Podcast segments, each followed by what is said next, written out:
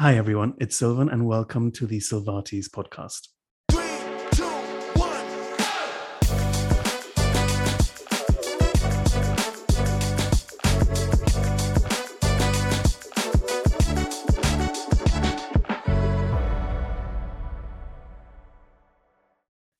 I'm really excited for this podcast because it's going to be one of the most personal ones I'll have done yet.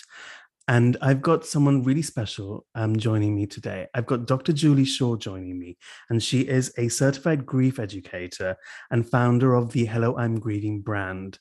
By day, she works as a leadership and diversity equity inclusion consultant.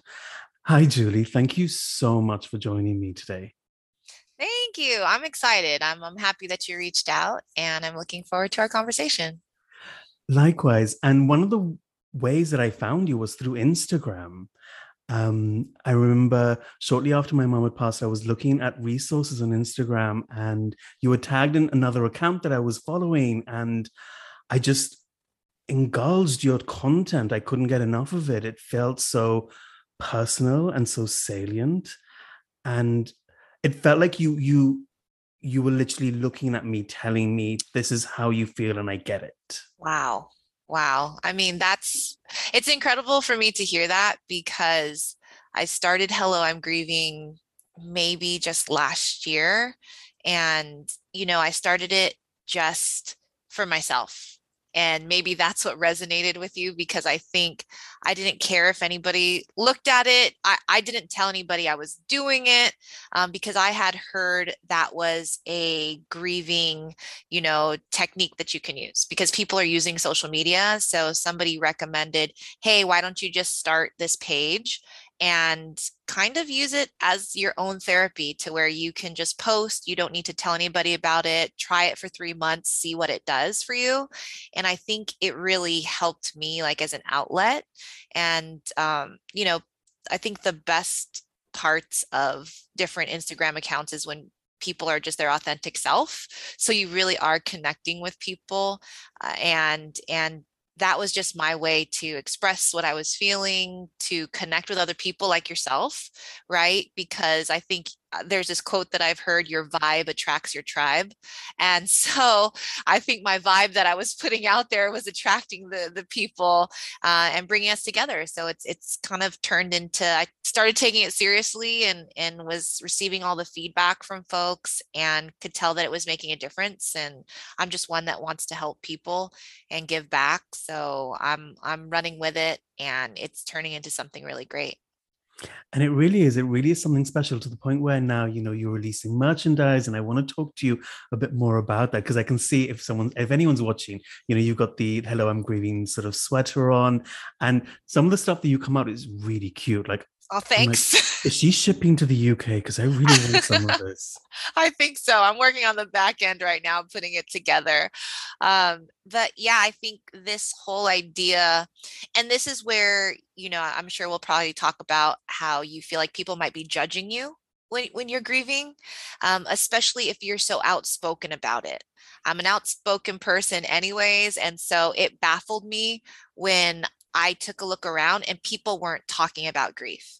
And that I feel like it was something that where we were being silenced and maybe it wasn't where our voices were appreciated or people didn't want to hear about it and and you feel like you're judged if you do um, and because a lot of emotions come with that and our emotions need to get out somehow and so for for me the the easiest way and there's the cliche saying of you know wearing your heart on your sleeve or you know how we wear our emotions and so just saying hello to grief and just coming out with it and just say hello i'm grieving like whatever ways you want to put that in there or just a nice greeting like hello i'm grieving right? Like you can put these different tones to it and where it gets straight to the point uh, you're introducing yourself introducing a part of yourself because grief does become a part of who we are. And i think that that i'm statement in there really claims it and allows people to own their grief and so with the merchandise that that's been a byproduct of this is i wanted to give people another outlet for that. The a way that they can express themselves without maybe going into a deep conversation if if they choose to or choose not to um, because at least it, it becomes a conversation starter or other people might see you wear the clothes or wear the bag or wear the hat and they'll see a reflection of them that they can walk around, you know, no matter where we are. They're going grocery shopping and you have the hat on, and, um, you know, somebody says, Oh my gosh, you know, like I am too. And they they see somebody who is experiencing that same thing. So, I mean, I kind of had to push through a lot of that judgment of, gosh, what are you thinking? Like you're you're putting grief on clothes and and you're being so bold that way. But um, I think it's another way to get the conversation started and again for people to to own their grief and acknowledge it in a way because anytime I've when I made the first prototype I had a little bag that I would carry and people would come up to me and people would say hey here's my story. Like i'm grieving too and and and they feel safe. Um, it's it's almost like with the inclusion work that i do it's kind of like when i have safe zone stickers for the lgbt community. Like when I've had that in my offices before, people know this is a safe space for you to enter. And so I wanted to create that safe space through the Hello, I'm Grieving brand um, so that other people can have that awareness. And that's what it is. It, it really is a brand awareness.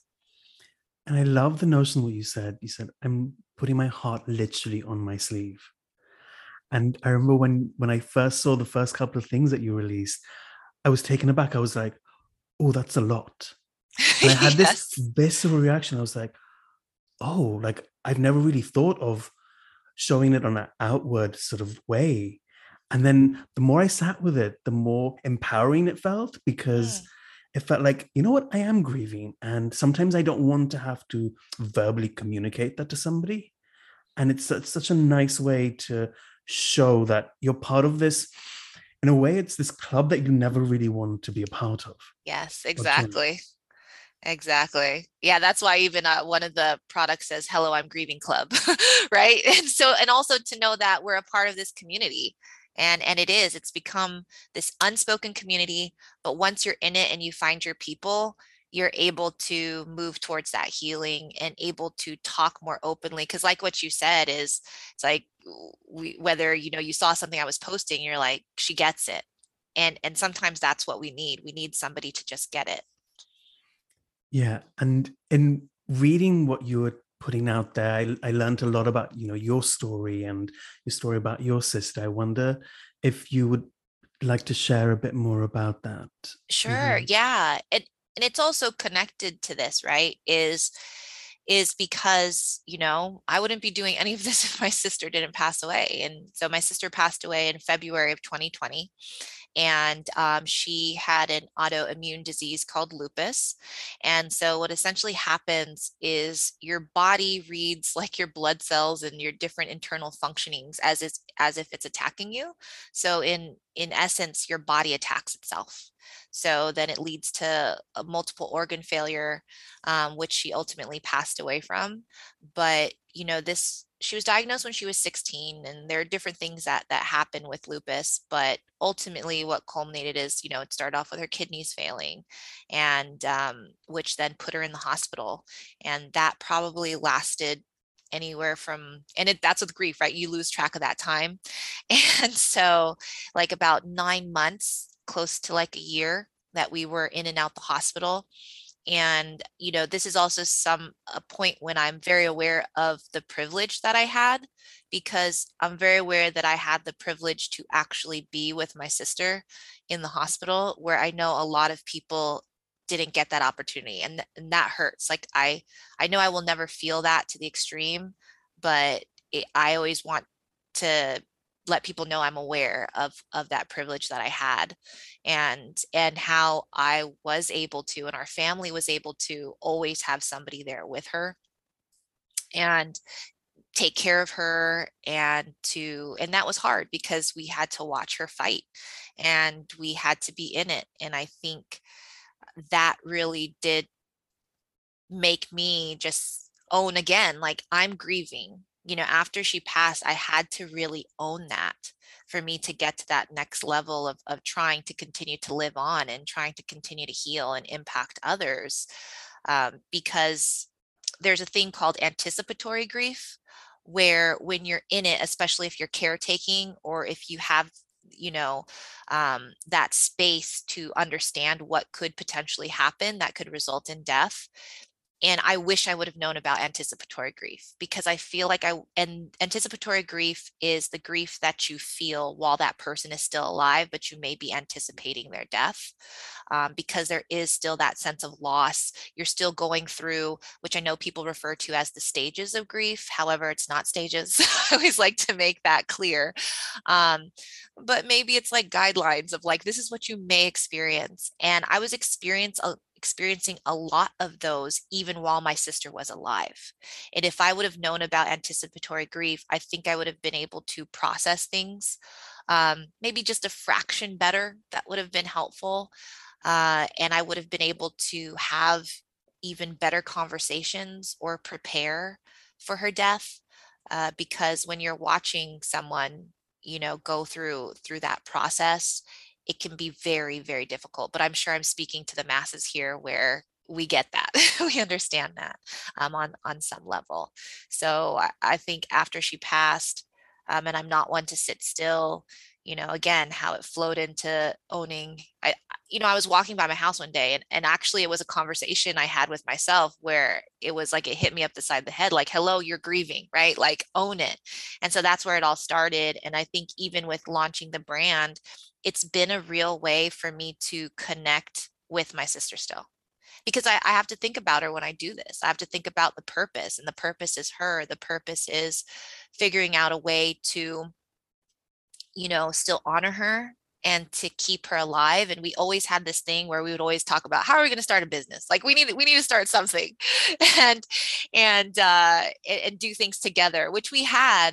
in in the past and so i kind of feel like okay this is our business together like like we have it and we can still we can still do it and impact others and, and she was a nurse she put herself through school she raised two beautiful children uh and you know she was just the strongest person that i've ever known and so i want to do something to honor that and i think this is it and um and also with that is you know the hopes of this is to grow this like i have a big vision for it to where we can it will then result in us being able to give proceeds back to grieving families because I also know the financial consequences of if you uh, experience the loss of someone who might have been the financial breadwinner or experiencing hospitalization costs that that can take a toll on a family or even providing for family members that are that are that are still here with us right?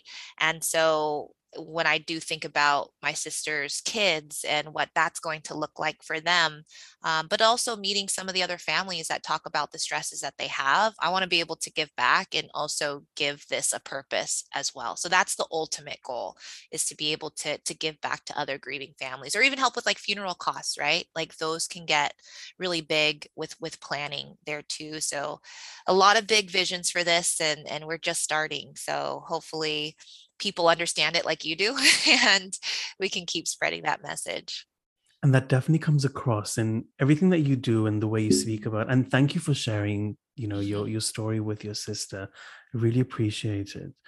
You know that definitely comes across because everything that mm-hmm. resonates and everything that comes from you know the instagram page and, and, and the merchandise it feels like a love letter to your sister. Mm. and that's the way it comes across to me because it just feels like i'm connected to this person even though they're not here.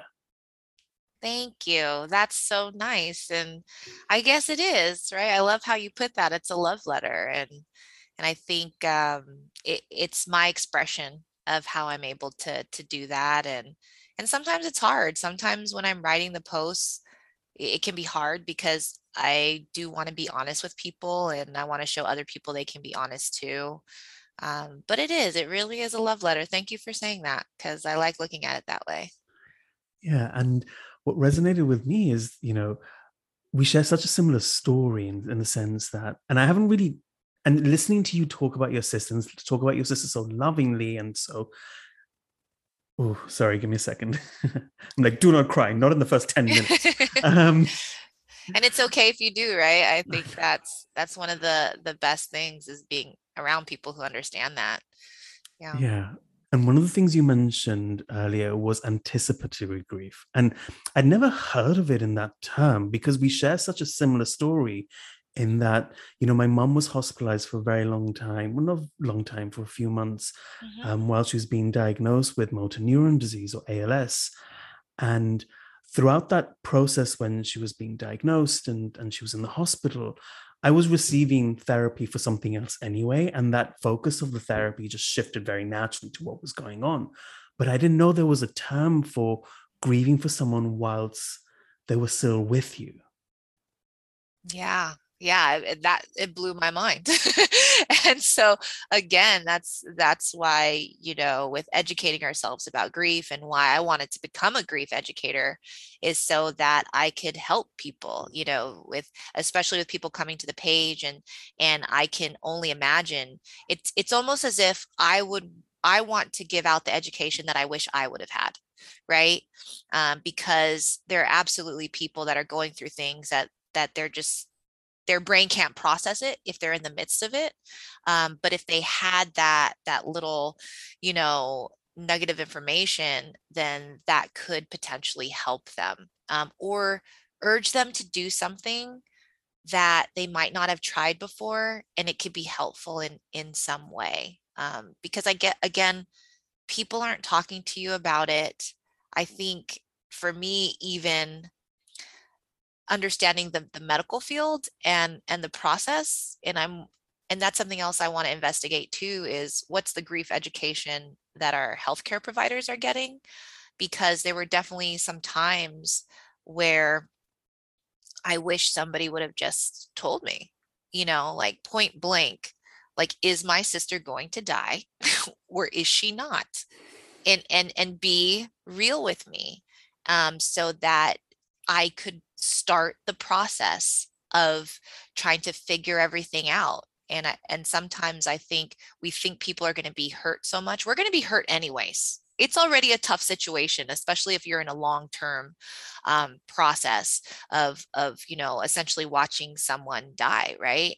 And i've even had to get used to even saying those words so point blank and and so honestly and you know say death say dying and in in all of that to come to terms with it and sometimes i wish i would have had that um, language to use and the more language that i've learned in this grief space it has been very very helpful um, for for me as well. Like i also think there's because my sister's uh, death anniversary is coming up on february 12th and I think I learned it's called Thanos Thanosversary, and so it's it's I think it's like Greek or Latin that means death, but it's another way to instead of if you don't want to say death anniversary, you can say Thaniversary. Um, and you know maybe it sounds more elegant and better, but at least it gives you an option to to use. Uh, so there's there's still a lot of things that I, I'm learning, and the more that I can help educate people, then the better. And one of the things you mentioned there was language. It's the language that we use that we, I don't know if it's just a societal thing or, or a Western thing, maybe, I don't know, but we don't say dying. We don't say this person is dead. We don't even yes. saying it now made me feel uncomfortable to say. Yeah. And I sort of like you know held back from saying it really loudly we don't yeah. you know we say passing away or it's very softer language that we use mm-hmm. and i wonder where that comes from and i don't expect anyone to know the real or the succinct answer but it feels like as a society we don't encourage conversation about death it's sure. certainly not brought up yeah yeah at least within my circles you know outside of my therapist circle or immediate family it's not brought up Mm-hmm. And there are sometimes some days that I just think I need to talk about this, but I don't want to be like the bummer at a party. yeah. You know, be like, you know what, guys, I'm not having a great day. You know, I'm having, and I started calling it, I'm having a grief day. Okay. Yeah. Yeah. And it just signals to somebody else that, you know, I'm not sad. I'm not emotional. I'm just contemplating, you know, I'm just, it's, it's a thinking day. And mm-hmm. I might not be the usual self that I might be ordinarily. And I mean, that's one way I've started communicating it to like immediate close friends so that they know what kind of day I'm going through. Yeah, and I think that's great. I think even if we can come up with our own language, right? And I think having a grief day is, especially if you're explaining that to friends, family, so that they get it and they can understand it. And that's the beauty of language for us to communicate something so deep and intricate in just those two words, like grief day. And and people are like, okay, I got you. Um, and and I think the language I'm with you on understanding our society and figuring that out. I also think culturally it could be something different, right? I'm sure there's plenty of cultures who talk about death and they're okay with it, right? They celebrate death. I think even you know cultures that you see here in the United States. Um, my dad's from Louisiana, so I know in New Orleans, you know, people typically think about Mardi Gras, but they, their funeral processions are celebratory, right? They go marching, they have a band. You know, people don't dress in black; they dress in white, and it's and it's it's like a celebration, and we can see that in different cultures globally how that how that shows, and I think that also speaks to how open are people talking about death but i think you're right it's people think that death is so dark and it's so gloomy and which it is there there are parts of it that that are um, however i've you know even been learning about stories where death has been um, an experience that people can be grateful for that if they've prepared for it if they're able to tell people exactly what they want and that's why i'm even now this has put my life into perspective where i want to plan for my own death. I want to make sure that I, that i'm prepared that other people know what i want uh, which also i think happens in our society is that we don't. And so what happens when somebody does die and pass away is there's a lot of people that are left to pick up the pieces and that can cause even more stress within family um, and friendships as well. As well as financial stress as well. oh, yeah you know yeah. having to pay for funerals or if you have a mortgage on your home it's and and that's one of the things that i was very lucky with in that sense because you know there wasn't a lot of that financial burden when my mom did die. And so we were and i appreciate that it's a very privileged point to come from because a lot of people don't have that. Sure. And something you said earlier just reminded me of a conversation i was having with um, a friend. And if she's listening she'll know who she is. I don't want to say her name or anything. But we were having a conversation about um, somebody she knew who you know was was was very terminally ill. Um, they weren't in the sort of like end stage of dying but they were terminally ill and I was explaining how in my culture, so I come from a Hindu sort of Indian background, you know, we believe in reincarnation. And so death is almost seen as a release more, mm. and it's seen as, you know, you're you're not bound to this earthly world where this is the pain and this is the suffering, and that's where this happens. And so death is seen as this release from everything that sort of holds you back or holds you down. Mm-hmm. And thinking about it, it's so different talking about it contextually, and then when you have someone in front of you, yes, you know, and they're they're going through these stages. And I appreciate our story might be different to other people's, where it might happen more suddenly, and their loved one has died very suddenly or as a shock.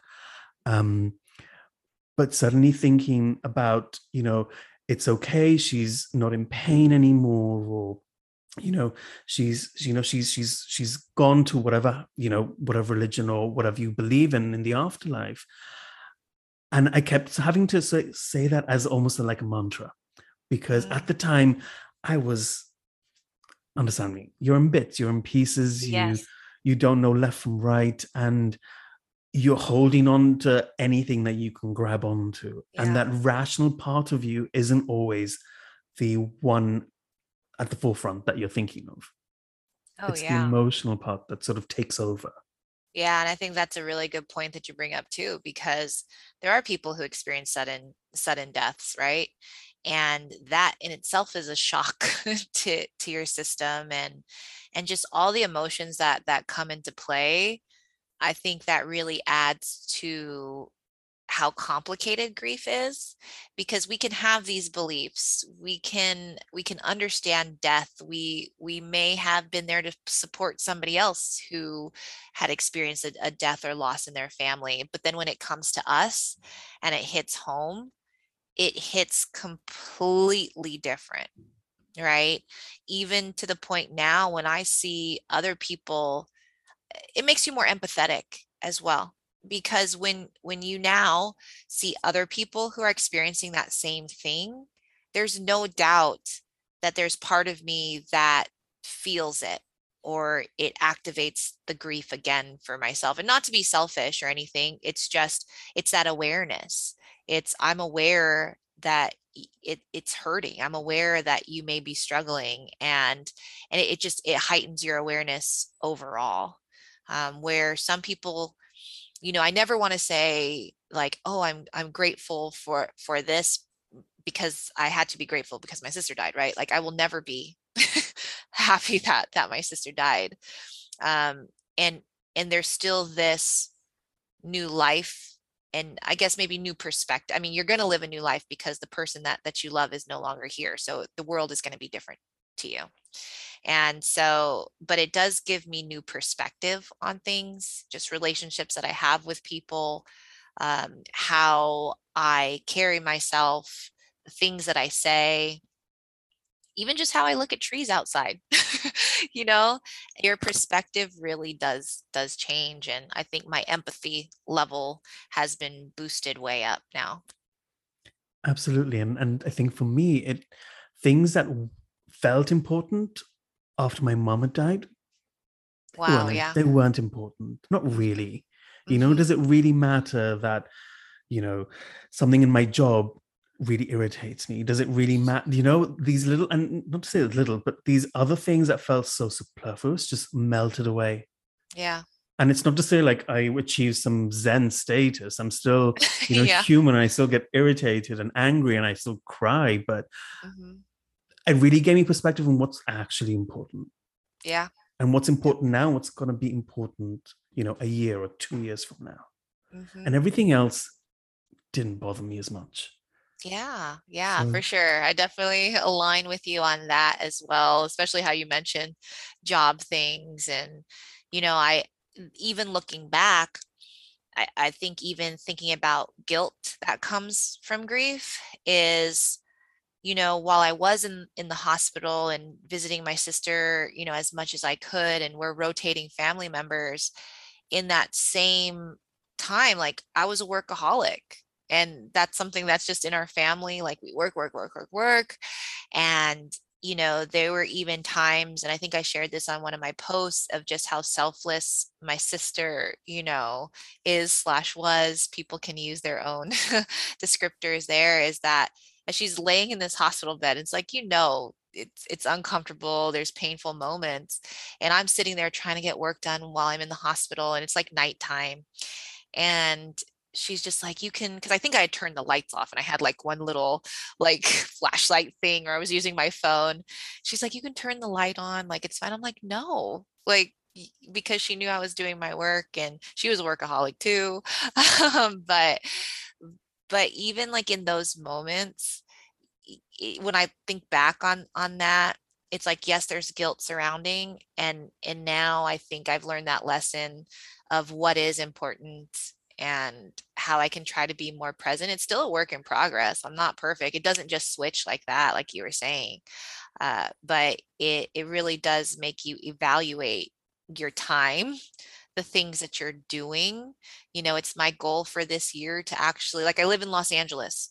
I live in a place where people come to vacation and and I want to experience things here that you know I, I don't want to take for granted and and to be able to use my time in a different way and that's something that I feel like looking back she wanted to do as well and sometimes we take on on those wishes from our loved ones, right? That like, hey, how can we do something that maybe you wanted to experience and, and you wanted to do uh, and, and look at it from from that lens as well. Yeah. And in a way, how do we honor somebody mm-hmm. and carry on what they were like and who the essence of who they were in a way? And I'm I'm still trying to figure that out. I think yeah. it's it's been a it's been a journey, I'm not gonna lie. Um and i'm still trying to understand you know because i still have conversations with my mom like like you know like what would she think about me doing like this or going yeah. for a different type of job or applying for you know a, a master's and and i always think like what would mom say and and and it's one of those things that you just want to be able to have that conversation it's it's and you yeah. just feel the essence of that person Yeah. And it's interesting that you talk about that. I think I never want to tell people like, oh, you know, it's going to be easy. You'll be grieving and then this, because, you know, it never really, it's that cliche, like it never really ends. Uh, and it's, it's when the talking piece, like even when you said that, it resonated with me because it's going to be two year anniversary coming up um, in February. And I still don't have the conversations that I want to have with my sister. Um, even with the writing, I think that's also why the social media platform helped because I felt like it's not really me journaling, but really it is. It, but it was a way for me to do that because I used to journal a lot more. But when my sister died, or even when she was in the hospital, I couldn't bring myself to write. I couldn't bring myself to write. I, I couldn't bring myself to talk with my sister when she was here and, and in the hospital. And I couldn't bring myself to talk to my sister, you know, even now because, and I thought I would. Like that's one thing that I thought it, and and to where you think this is how you're going to grieve and then it totally throws you for a loop and i thought oh i'll, I'll talk to her i'll write a, a, write in my journal but i i i didn't and i'm still working towards that even though i know how much that will help and sometimes that's the hard thing about grief is you in a way we know what can help us but taking that step to actually do it can be very hard. And i think that goes back to when i say you know how can you say hello to grief is you know how do you acknowledge it? How do you actually let it in open the door and feel the things you need to feel because that helps you with the processing. So I've made it a point this year that I get up every morning and I, I meditate. I set aside an hour in the morning. So I try to use that to meditate. And then I have some books that I read and then uh, like a little snippet from, and then I journal. And so that's been really eye opening for me because it has allowed my emotions to flow through. It has allowed me to actually setting aside that time. It's my private time. Nobody disturbs me. I know exactly my purpose there. And uh, and then that's where I try to talk to my sister and I try to connect with her and and try to listen, you know, for because I believe in, you know, if you just listen close enough, you you can hear something and so so that's what works works for me it may not work for everybody but i do think in those early days um where i mean i guess i'm still in that process where i just couldn't bring myself to talk to her out loud or even internally or even write my emotions down is because i knew if i did it meant that it was real. And so that has been the the, the hard part is just admitting this is real life this is how it's going to be and that's hard to to admit i mean there was one letter that i did which i am very grateful for that when my sister was in the hospital i i couldn't bring myself to ask her like i couldn't bring myself to talk to her about what if she dies. And um, so i wrote in a little book and so i was just like i wrote a letter to her and and in and in that you know i told her that i'm worried about you dying. And so it's like for and i just gave it to her. I was like here read this. But i think also how you know i'm also half filipino so i think in some asian cultures we don't talk about our emotions so much. And so i think she read it and i could tell that she took it in but we never had a conversation about it. So it's it's one of those things where I feel like at least I told her and I feel like she knew, but I also do feel like it was probably hard for her in that in that space to to even say it out loud or have that tough conversation. Uh, so I know I probably went long-winded there and off course, but but though that that moment just just came to came to my mind and it will be something I'm grateful for. And it's also something that there's also there's still that guilt there's always going to be that guilt where i wish i would have talked about things more right? So those are some things even even just people that are living now i'm trying to even push myself to convey those messages of how much i care for them how much i love them and that can still be hard uh, but that that's something that's a goal of mine to to be again just more outwardly verbal and to to let people it's that again cliches everywhere but like to to be able to let people know before it's too late i love that you were able to have that moment with your sister that you know you're able to give her the letter and then she was able to process it in her own time and even though you weren't outwardly verbalizing it it was still communicated mm-hmm. and i think that's just so special because in terms of of the guilt that you were talking about there are so many things and so many conversations that i wanted to have and i didn't know how to have and you know we had palliative care very involved mm. in in the care of my mum and you know they were really great with me and my brother like i can't fault them they were so supportive and i was almost asking them to initiate conversations mm. because i couldn't do it and you know the things that were being said and i was in that room and i was just in tears and i i couldn't do it so i had to mm. rely on i suppose the professionals in the room to help initiate that kind of stuff but even coming back to that guilt i found that that hasn't gone away and i thought it would in a way mm. i don't mm. know why but i thought you know that guilt has almost stayed with me and in a way i've identified with it a little. Not that I meant to, but it almost feels like it's a part of that grieving process. Oh, sure. Mm-hmm. And yeah, not just the yeah. guilt of the conversations you didn't have, but also the guilt of I get to keep going. Yeah. Oh, and wow, I have yeah. to I have to live a life without this other person. Mm-hmm. And for me, I've never known my life without my mom in it and yeah. oh, I'm I'm trying not to cry here, Julie.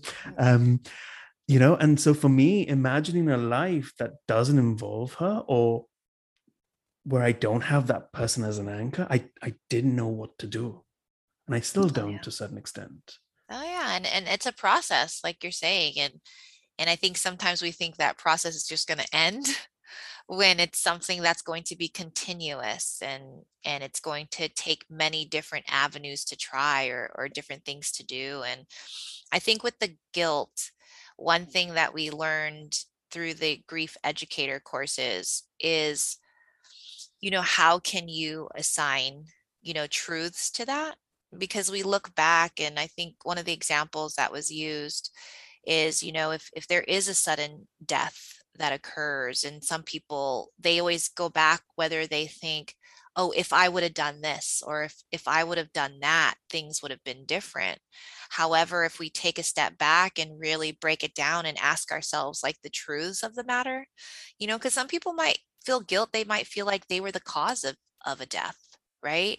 And it's it's even i, I think somebody had been talking about how maybe their son had passed away um, suddenly, but they were in another country. But it's it's one of those things is, you know, could you have really truly have known that this was going to happen? Like, what's the truth of it? Right? Like, would you have been able to fly across the country and be there at that moment? Right? And and do you have a superpower to know that like this would have occurred? It's it's i mean i know i'm i'm saying that very fundamentally and probably not saying it in the best way. However it is really breaking down those truths and and so for me like some of my truths were was i even aware of what was happening?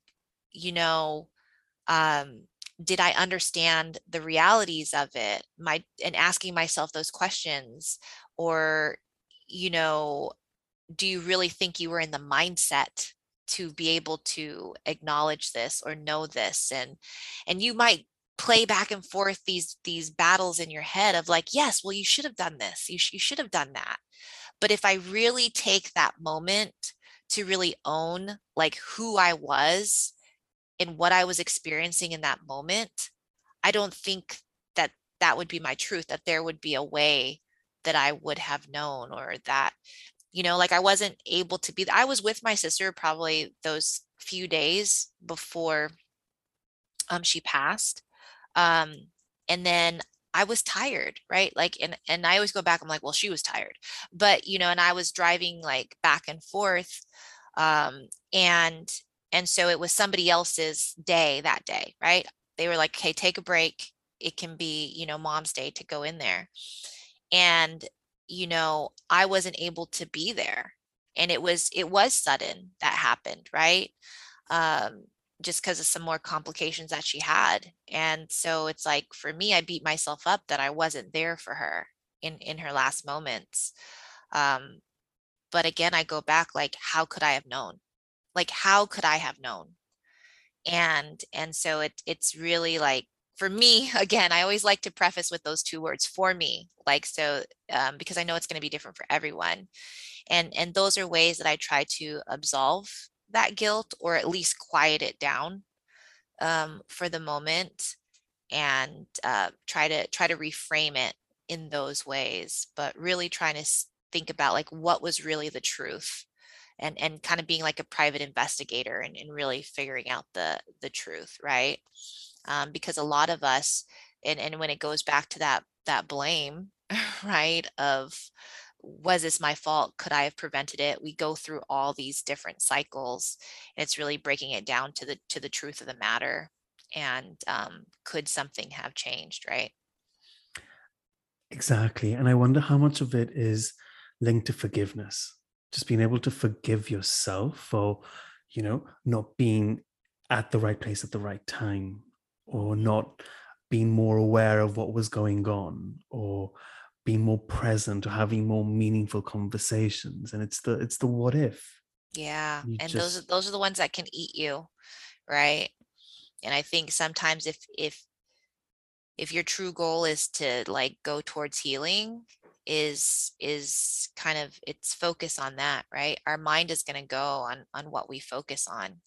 And and you know there are people that it does become very very difficult for them and they can get into the very depths of grief. That's why i'm always encouraging people to try something whether it's getting outside and walking or whether you know it is going to therapy. Therapy might not work for everyone but you know it's something that worked for me and it's something that i've had to try multiple therapists and i know that can kind of be hard to do but at least try. Try anything really, right? Um, that can be productive and that can be positive because there is an outlet there that maybe you didn't know you would stumble across and it can it can help. So i mean who who was i to think that instagram would help me? And, it's it's like i tried i tried something i i heard it on a podcast and i tried it. And if it doesn't work okay on on to the next and and do that and so i mean even one of the things that I want to do with Hello, I'm grieving, and especially because knowing the effects of being outside, knowing the effects of how physical activity can help with our endorphins, with our brains, with serotonin, all that good stuff, is uh, I want to uh, do some grief hikes out here in Los Angeles. Hopefully, it spreads out. You know, we could have different um, events happen but I want to do that. Like I want to bring the community together. Uh, and so we can also stay safe and be outdoors, but give people that opportunity to even like walk with their grief and to have a safe space where they can meet other people that are grieving uh, and do some some healing things at, at the top of our hike. So hopefully you'll be able to put those together here soon and and to be able to give people another way to try to you know release that guilt to hear from others to connect and to process their grief in a different way. I love that idea. I love that idea of a grief hike because yeah. well, most of what i've known is is very therapy based and it's very you know you can do it on your own and that's what mm-hmm. i've done for this whole time and i've only started for me i've only just started to go into group therapy. Oh yeah. And whoa that was a lot I um, liked it. I like grief therapy. Oh, group therapy. That's what's you? worked for me. Yeah. Yeah. In what way? I'm interested. Yeah. So right when my sister passed, I was like, I need help. Like, cause you know, I'm a wreck. I need help and I do not want this to prolong like this. I needed to be proactive. And so I used um, BetterHelp, which is an app online that you can oh you use that one too? Yeah. I, I used it for a different problem a couple of years ago but yes. Yeah and so i was like okay this is all i can handle right now. Let me just try it.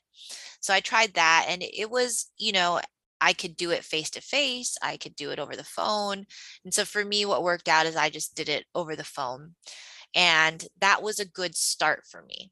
And then I was recommended to go to um, to group therapy. And again, this is the beauty of when you speak and tell people you're grieving is because I would never have been able to have been linked to this group therapy if I did I, I was at church like it was like the week after my sister died and I went to church and something moved me to just stand up and like kind of tell they give us an opportunity to all stand up. I have a really great inclusive church that, uh, that i go to called new abbey here in los angeles and you know we, we share news there and so um, i just shared that news and was crying and and everything because it was only a week after but again i knew i needed something so i was like maybe something spiritually i needed um, and just surrounded by people and so i told people what happened and after that um, church um, um day a woman came up to me and said hey you know thank you for sharing all that. There's this great group um, called our house here in los angeles and they have group therapy. And so i was like okay I'm a call. I'm a I'm a see what what this where this leads me. And I got into the group, and it was a very specific niche group, which I loved. Uh, and they gave me options, but I'm glad I got put into this group where it was for people who had experienced the loss of a sibling within the past year. So we would all kind of be in that same mindset and and you know the group started out big and that's why maybe it's it's for some people it's not and it was done virtually and um, then it started narrowing down. So we ended up maybe with about six people a good six that that we were there and i think it was about like a nine month program. So we met like every other week and so you really get to connect with these people. You get to know their siblings. You get to and this is and that space was the space where i had my biggest breakthrough i feel like where i felt like it helped me the most because it really was that space where I could talk about whatever and say whatever I wanted to say, and nobody would judge me for it. And you never felt like you were judged. And you got to learn about other people's experiences and, and how they were doing it. And and you got to see the different you know, some people were able to still smile and laugh, and some people were, you know, a wreck, and that was all okay. It was all okay. So you got to see all these different ranges. And we still stay in touch. Like our group still stays in touch. We got together for dinner, like, you know, after uh, I think I'm supposed to be planning another dinner for us to, to get together again. So it's like now you always have those. We have a group chat now. So it's like now if I'm having a grief day, right, I can say that to them and I can tell them what's happening, whether they choose to reply or not. At least I know it's a safe space that I can vent and that I can like tell them everything. And and it was the first place. I know I cried in my one-on-one, but it was really the first place that I felt like I had a space to cry. And I I wasn't crying. Like that was the only place that like I really would cry. Other than that, when I was, you know, out of therapy and walking around this earth, I really held a lot of those tears in. And that was a, a space where I felt like, okay, I'm going to get to cry tonight. Like I'm going to get to, to, to put that out there. And that in itself was therapeutic. That in itself was a really good release for me. So I'll forever be grateful for, for that experience with, with my group. And again, that's for me. That's what was, was helpful. Uh, and that's where I can really pinpoint where I had a breakthrough because you could see the growth from how we all started until the very end. And like to where we could make jokes at the end of it you know and it's and it's a commitment and you we also said we ended up actually looking forward to coming like every other week where we were like oh yes like as much as we had going on we knew we were dedicated to that space and we felt responsible to the other people. We felt accountable to the other people in that group to show up um, and help support them. So I think that's also a, really good thing about about group. That's given me a bit more hope okay in terms of group because I've always I've yeah. always done one on one, and it's virtual because of COVID and everything. Yeah. But you know, I I did the group therapy with Untangled Grief, who are really great, oh, and uh-huh it was just so intense. And I thought, whoa, this is a lot to take on. But the more I sat with it, I just sat with, okay, don't shut off emotionally, you know, don't do any of the rebound sort of core stuff that I always do. And the more I sat with it, I'm like, I don't have to explain anything to these people yeah. because they just get it. Mm-hmm. Mm-hmm. I don't have to rationalize or justify anything. And there were people who were crying, people who didn't. Mm-hmm. And it was so okay and so I'm so thankful to hear of a really good, positive group experience because it gives me a bit more hope yeah. to continue with that. And it, it's it's again just like you want to find the right therapist. It's also about finding the right group, right? And and it's okay if that group doesn't work. There there might be another one that does, and and and find what what works for you, right? Um, and and I think with with groups it, it really is um, it, it really gives you that opportunity to explore your own grief. Like i said it, it, was just a safe space for for me to be able to to do that and and it's like your emotions have to go somewhere. That's also from my from my grief education. So i studied under david kessler which is like the big name in grief like attached to elisabeth kubler-ross who you know talked about the five stages, right? And so even learning from him and learning, you know, how we're able to ex- that's one of the best things that I've learned with my emotions and being able to express them in front of other people, especially in a group setting, is that our emotions need to go somewhere.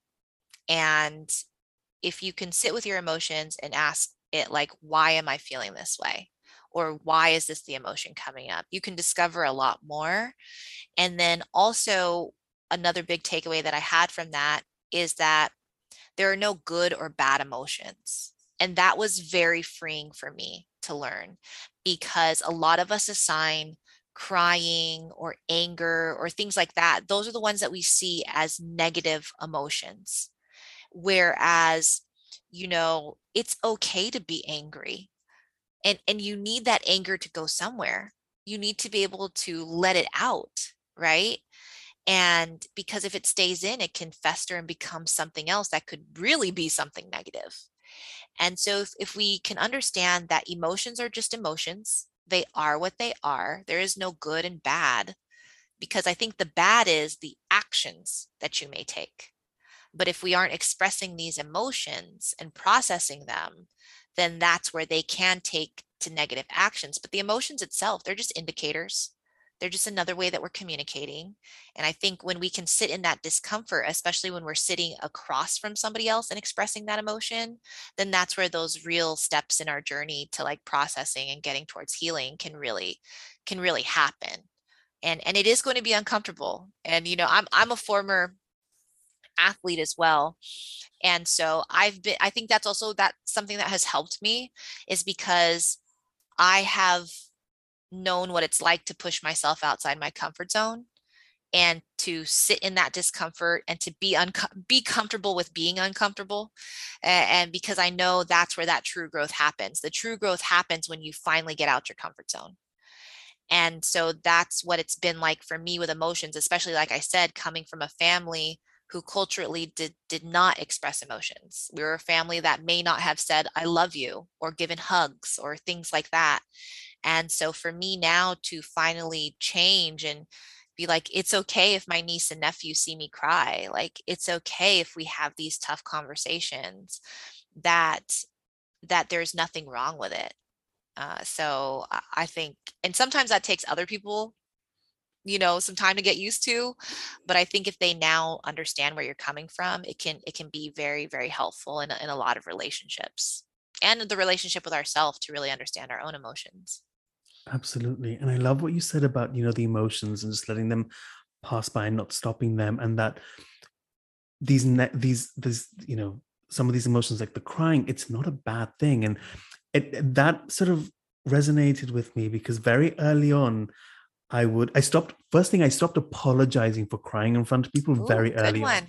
Good and one. I was like, because I think maybe in like a British way, you're just like very apologetic for everything. And I would apologize to like, you know, the nurse or the doctor. And I was like, you know what? F it. Like I'm good. this is what's happening. This is really shitty right now. Mm-hmm. Like, if I wasn't crying, then I'd be worried. Um, so I stopped apologizing for crying in front of people. And then what I also stopped doing was stop labeling like if friends were checking in with me and I was like in the middle of crying, I was like, I'm having a really bad day. And I stopped and I had to, it didn't, it wasn't that immediate, of course, but I had to stop myself and be like, it's not a bad day to cry. It's not a bad day to miss someone. Mm. I'm expressing something. And like any other expression, it's just the way you do it. Correct. Correct. Yeah. I don't know why what you just said made me think of this. Um, because even when when we think of anger, right? Um, and I don't know if I've ever shared this story, but I do think it's an important story that I do want to tell just because I feel like it's it's very helpful. Um, but when my sister um, passed away, um, and we were in we were in the hospital, and so I was the last one left with her in her in her hospital room, and so. And, and I'm thinking of my like what could be deemed as like negative emotions is I had my angry, you know, like I had ang- anger come out because one of the nurses came in and I was just trying to, you know, I'm sitting there with my sister and um, process everything that just happened. And they said something along the lines of, well, they're going to come in and put her in a bag and then take her away. And then so I'm very grateful that I said what I said because I'm absolutely sure this will stick with that person forever. And I hope it did. But I was angry in that moment. I was angry in that moment that they just thought that it was okay to just tell me we're going to put her in a bag, right? That we're just going to we're just going to put her in a bag and and put her away, right? And when they could see that I was visibly distraught. And so I and I had a choice whether I just be with my feelings and my you know in my sadness or do i get angry and and and and i think i questioned myself probably in a really quick second is like why am i angry and that like i can't sit here and let that that be said to me and it's and i do feel you know I'm, understanding that person was well intentioned maybe they were like young in their career but i definitely told them i was like never i was like never tell a family member again that you are going to put her in a bag. And I don't care if the whole floor heard me yell at this person at that point, right? It's because that was something that needed to be said. And that anger had a purpose.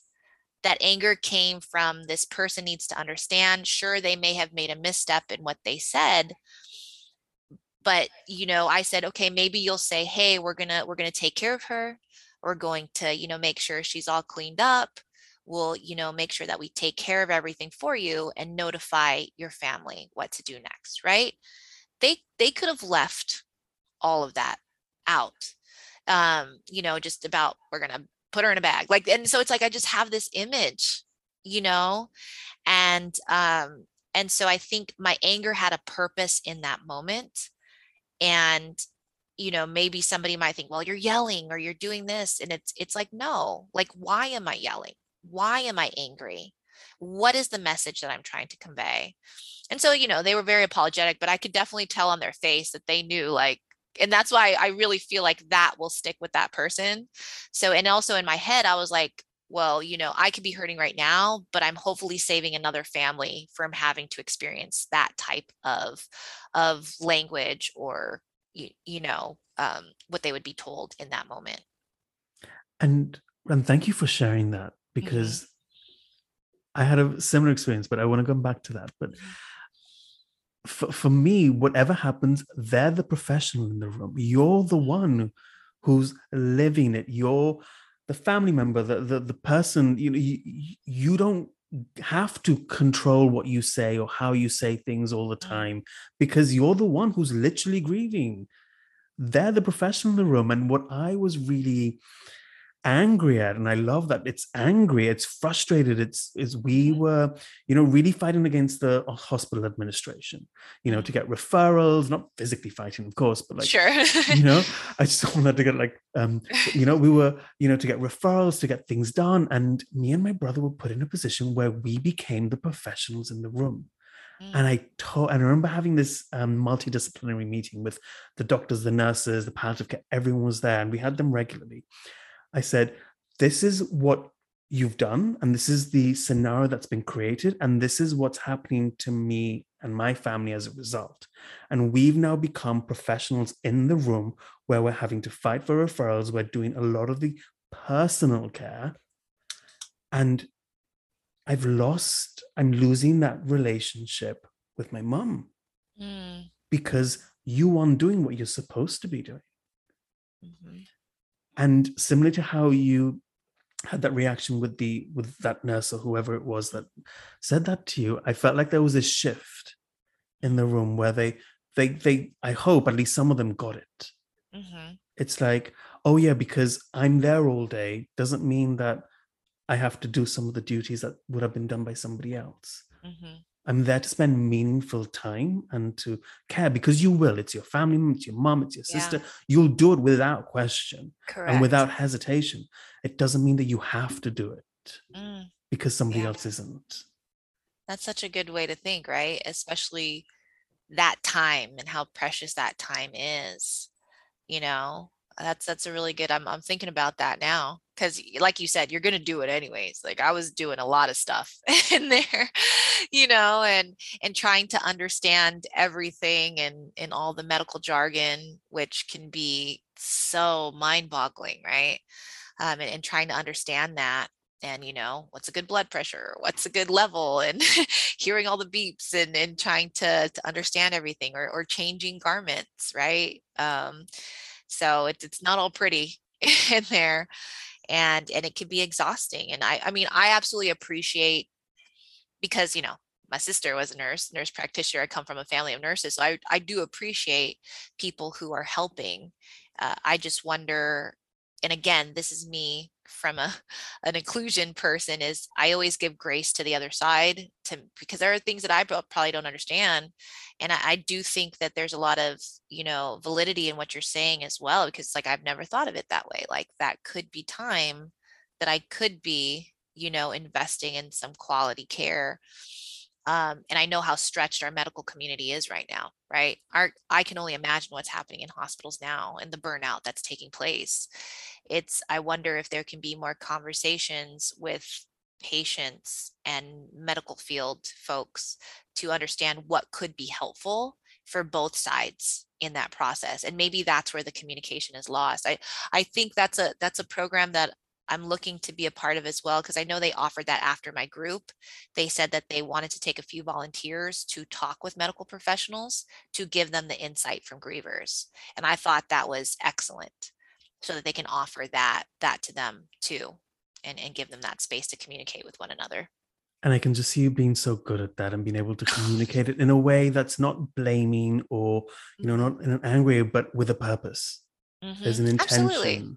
And that's Yeah. what comes across from just having this conversation, from, you know, your Instagram posts, your videos, you know, the, it's the purpose that always comes across and that always feels genuine to me. Thank you. Thank you. That's my goal is and even when when everybody I don't get to everybody um because I'm not a social media guru by any by any means. I'm still learning. But you know, when people like I say join the community or they follow, you know, I'll always try to send them a message and just well because it if, if I'm all about saying hello, I need I need to acknowledge people that are that are here. So I try to say hello to everybody uh, and sure, not everybody responds, but that's okay, right? I respect that. And some people, they're just, and I try to explain to them I'm a real person. So if I don't get back to you in a timely manner or anything like that, like I'm actually a real person doing all this by myself. Um, but there are people that which I love. And it does, it just takes that. It just takes for you to say hello. It takes for you, you know, to say, This is my story. And I'm a firm believer if you share your story, it allows other people to share theirs. So it does open it up. People will just tell me this is what happened. This this is why I'm here.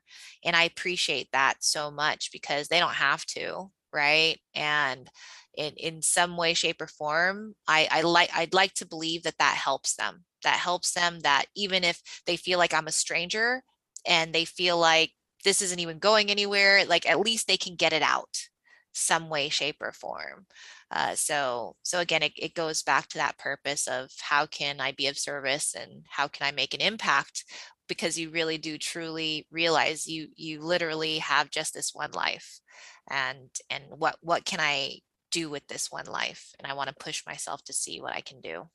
Yeah.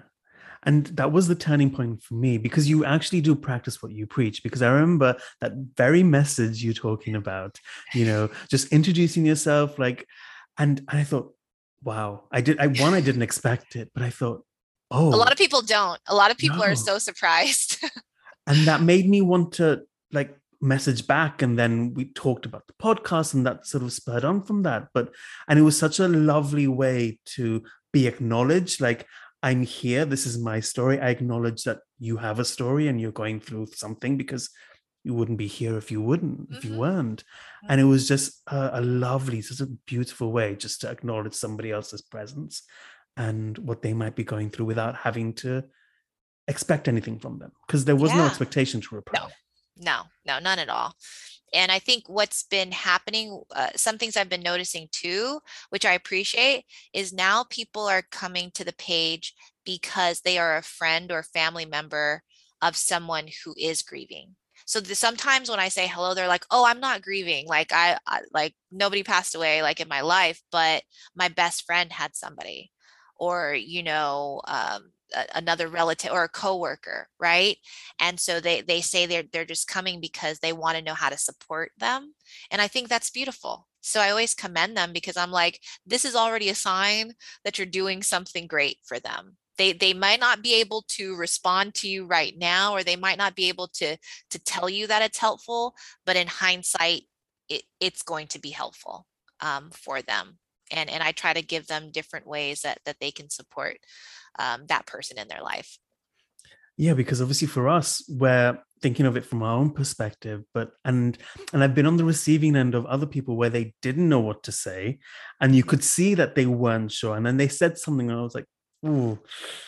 okay i understand that you mean well but maybe just don't say that and i wonder yeah. if there are things that you encourage people to reframe perhaps um, that might be more helpful for somebody who is sort of thinking of oh, somebody oh, yeah. who is grieving and yeah one of the most helpful things that that i've had um whether it's been told to me or whether like this is what i recommend to other people just because of my own experience is when you say like hey i'm here for you or let me know what i can help with like i'll i'll help with anything when you're grieving and at that very like beginning part which is when a lot of people will say that to you it drops off tremendously like give it a week or two and it's gone oh, so yes. that's that's pretty much my reality there but that's you know it's it is what it is and you do see the true people that are there with you throughout it right they'll check in occasionally which i've appreciated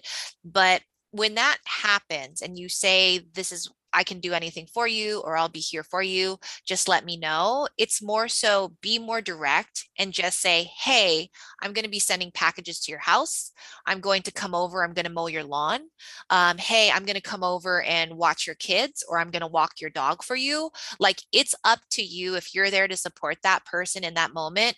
Come up with one, a couple things that you feel like you can do for them and just tell them that's what you're going to do because um, when you're in that state of mind, you have no idea what you want. You have no idea what will help you. And the more concrete people can be, or if you just do it, like I think what I really appreciated is I had friends send me like DoorDash or delivery food gift cards. And at that moment, I was like, I'm not going to do anything with this. I don't want to eat. So I'm not going to, I'm not going to touch it. Right. But when I started getting that appetite back, I was completely grateful. I was like, oh, yes, I have this gift card that I can use, and they'll deliver it to me because I didn't want to cook. I didn't want to get off the sofa. I didn't know, you know, anything at that point. And so I was able to use that. Um, an example of me not knowing what I wanted is my one of my best friends. Uh, she actually works for this this food company and so she's like i can send you all this food and so she was she was asking my wife she was like well what does julie want and then so my wife was like, Hey, what do you want? You know, your friend is going to be sending you some stuff. And the only thing that I could muster was popcorn.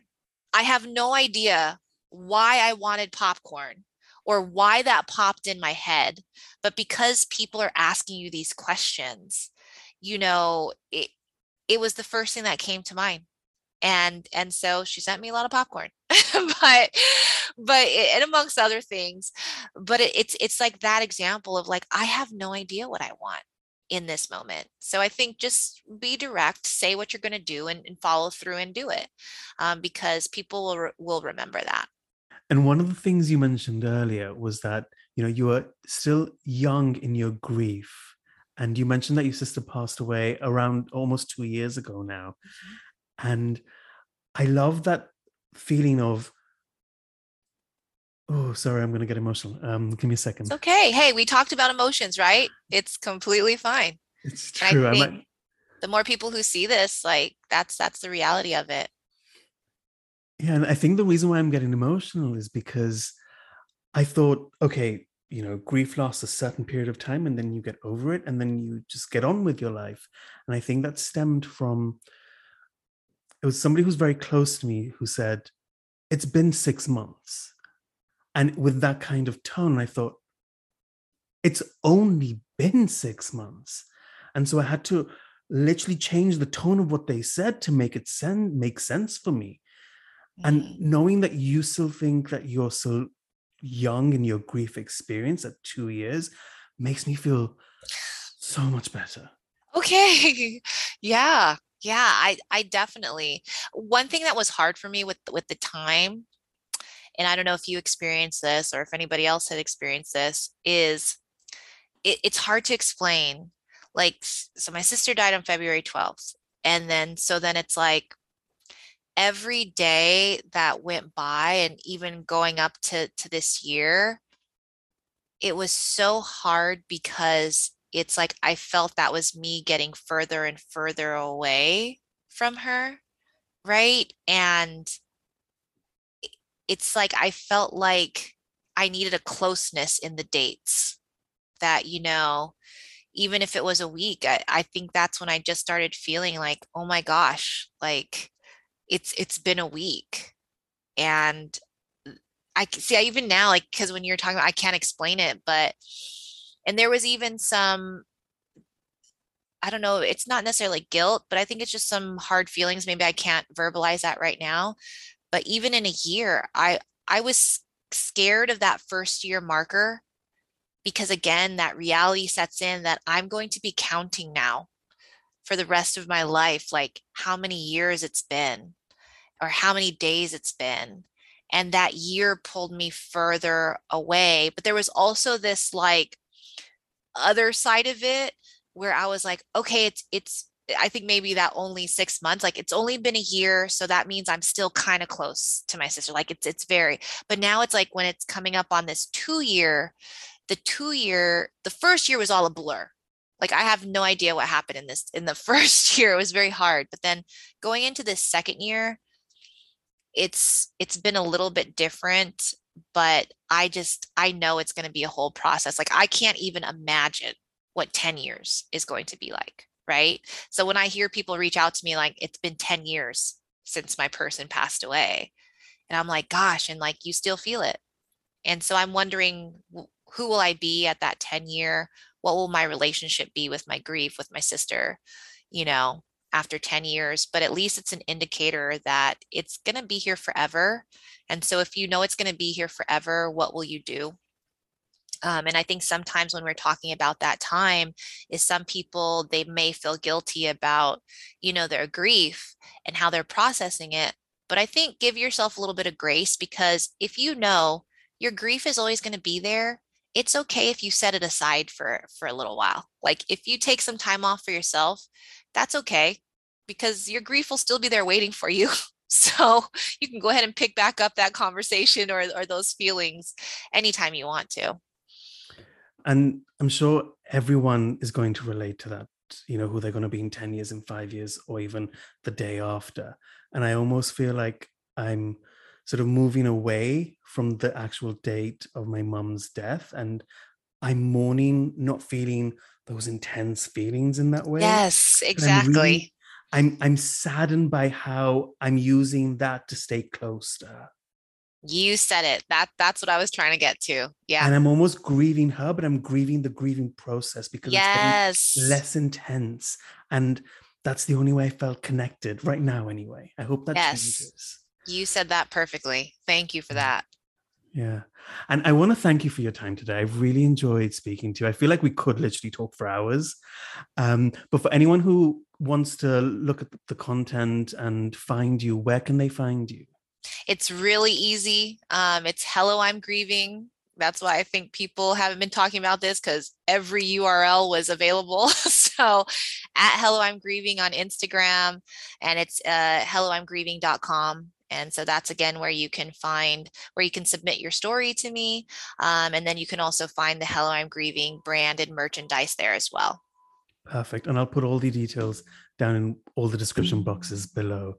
But thank you so much for sharing your story. Thank you for being such a great grief advocate and creating this space and awareness and community for people to share with. Thank you so much. Thank you. There's a car horn going off in the background. So I don't know if you could hear that now, but that's the virtual space. But thank you so much for having me. And I really hope your listeners eh, enjoy this and they learn at least one thing that can help them in their grief. So thank you for what you're doing. Absolutely. Thanks so much, Julie. All right. Bye. Okay.